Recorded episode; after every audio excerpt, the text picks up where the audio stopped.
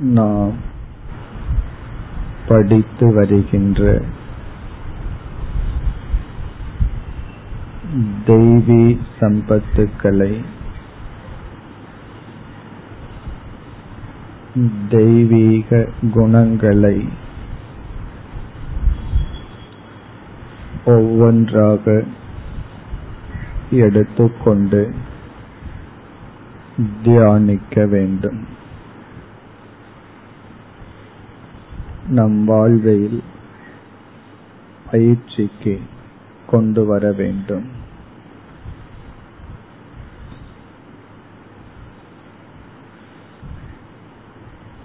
நட்பண்புகள் எவை என்று அறிவதனால் நட்பண்புகளை நாம் அடைய முடியாது.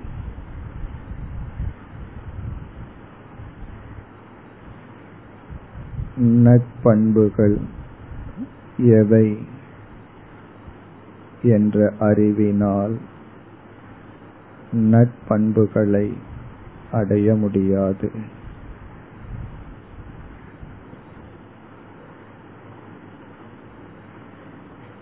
முயற்சியுடன்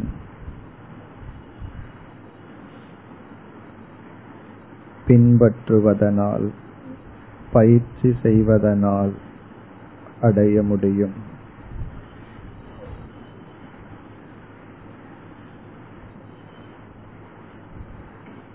நாம் பயிற்சி செய்யும் பொழுது தொடர்ந்து தோல்வி வீழ்ச்சி தவறுதல் இவைகளை காண்போம். தோல்வியடைதல்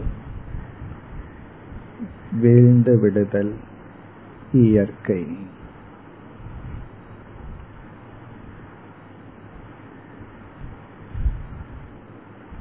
மனம் தளராது பயிற்சி செய்ய வேண்டும்.